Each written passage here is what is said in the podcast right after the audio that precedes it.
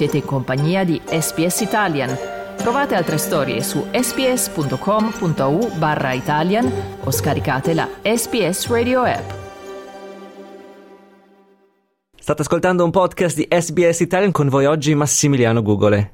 Il 16 febbraio inizia la seconda edizione dell'Europa Film Festival, 3 settimane di proiezioni tra Sydney e Melbourne di alcuni tra i migliori film europei degli ultimi mesi.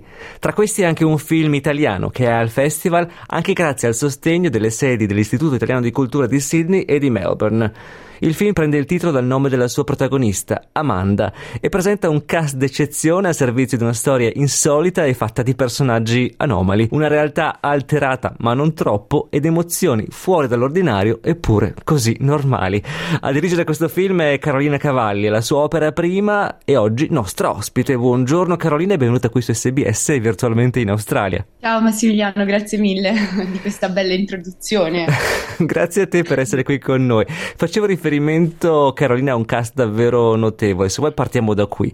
Mi fermo solo a 2 nomi per il momento, quello della protagonista interpretata da Benedetta Porcaroli e quello del, diciamo, ragazzo tra virgolette, non sveliamo troppo, che è Michele Bravi, più conosciuto come cantante. Ecco, sembra che da una parte sei andata sul sicuro mentre dall'altra hai preso un rischio, o forse non è così. Raccontaci il perché di queste scelte. Penso che per scegliere un attore, un'attrice, sia fondamentale fare il provino, perché magari dei bravissimi attori poi non sono giusti per il ruolo, o viceversa il ruolo non è giusto per loro. Ho fatto tantissimi provini, poi in particolare per la protagonista, appunto Amanda, che è praticamente in ogni frame del film, e con entrambi e per tutti i ruoli in generale la priorità per me era un po' capire il personaggio allo stesso modo, no? Vedere anche magari le sfumature di questo personaggio che certe volte a parole non si riescono a spiegare, ma si capiscono appunto solo quando le vedi o quando prendono vita, e per me è stato così per Benedetta in primis e poi con tutti gli altri, e quindi anche con Michele. Hanno fatto un provino come tutti, e semplicemente che mi sono trovata benissimo con loro. Poi ho avuto la fortuna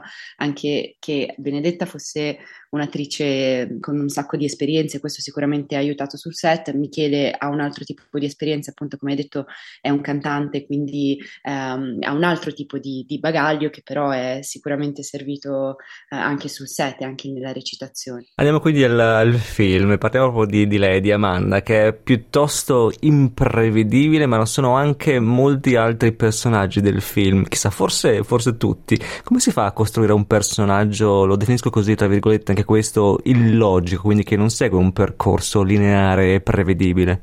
Si fa, secondo me, non avendo una trama in testa, ovvero conoscendo benissimo il personaggio come prima cosa, e quindi passandoci del tempo e cercando di entrare in questo personaggio, e ti toglie un sacco di lavoro perché poi il personaggio si muove un po' da sola, e in questo caso da sola perché è Amanda, si muove da sola, e quindi sai già di cosa ha bisogno e cosa cercherà, quali saranno gli ostacoli e diciamo che la storia si crea un po' intorno al personaggio, e quindi tutto quello che sembra imprevedibile in realtà è un po' come siamo imprevedibili tutti, è un po' come è imprevedibile la vita. E le cose che cercavo nella protagonista era una certa malinconia e una certa irruenza, no? E quindi queste cose insieme certe volte la portano da una parte, certe volte dalla parte opposta, ed è questo forse che crea un po' di sensazione di imprevedibilità, ecco. Questo l'hai fatto in fase di scrittura o durante il film, nel senso lasciato spazio all'improvvisazione?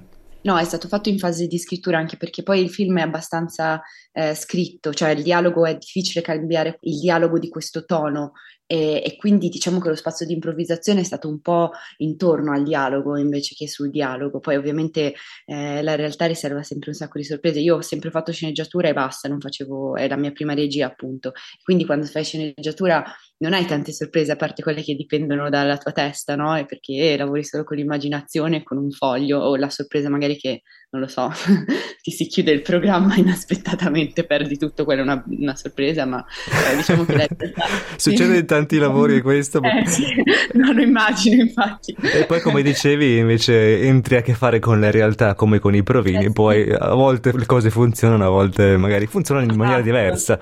Esatto, e poi la realtà che magari appunto abituata a lavorare solo con le idee, con i concetti, con l'immaginazione appunto, la realtà sembra un limite, in realtà poi ti rendi conto che invece è sempre uno spunto, e anche quando è un problema devi essere ancora più creativa per risolvere quel problema e risolverlo bene, no? Quindi poi ti porta anche un po' più lontano, e quindi sì, questo è un po' la magia, immagino, della regia, che alla fine anche se non improvvisi devi essere pronta a improvvisare.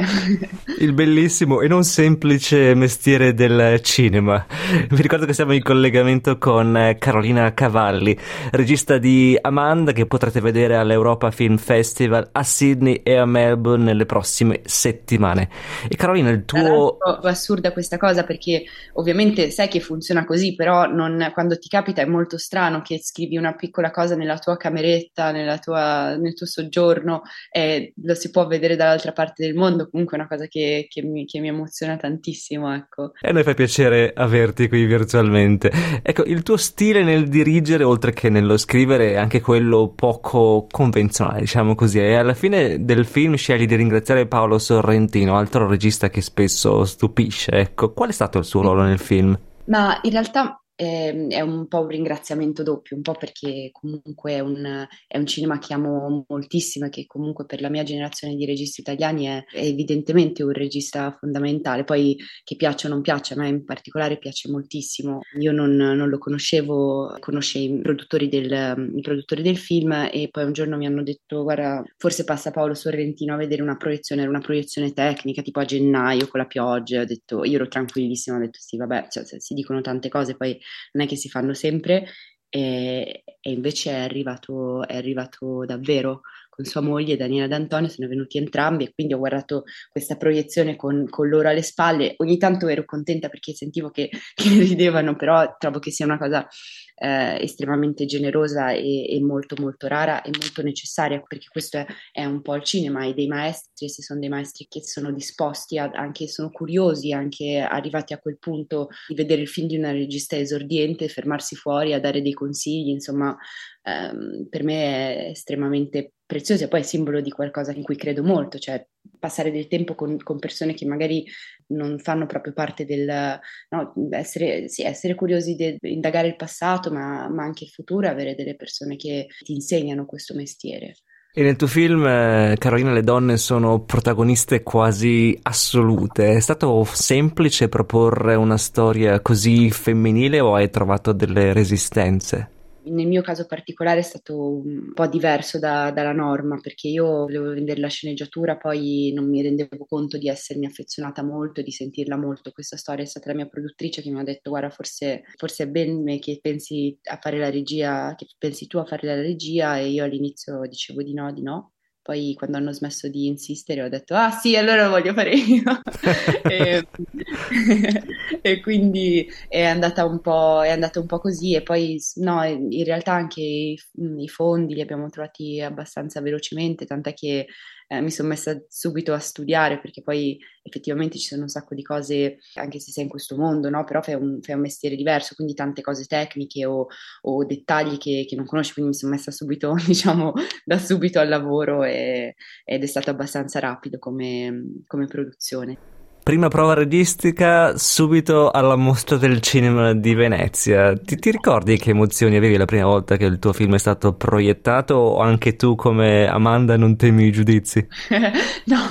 No, io credo molto di più, ma diciamo che sei un almeno per quanto mi riguarda, forse perché è il primo film e poi perché è molto inaspettato, era abbastanza anestetizzata in quel momento, c'era un po' confusa, ovviamente era tutto nuovo, da quel ti svegli il mattino e vai a letto la sera che fai solo cose nuove. Nel mio caso, cioè non avevo mai provato niente di tutto questo. L'emozione più strana e forte è stato quando ho ricevuto l'invito di Venezia, cioè quello proprio non me l'aspettavo, ed è stato, me lo ricordo ancora, cioè poi ricontrollavo, perché magari mi svegliavo la notte, non so fare, vabbè insomma, mi svegliavo la notte, non per questo motivo, ma in generale dicevo: ma è successo davvero? Allora ricontrollavo il computer per vedere se c'era davvero l'invito, insomma è proprio strano, è proprio strano.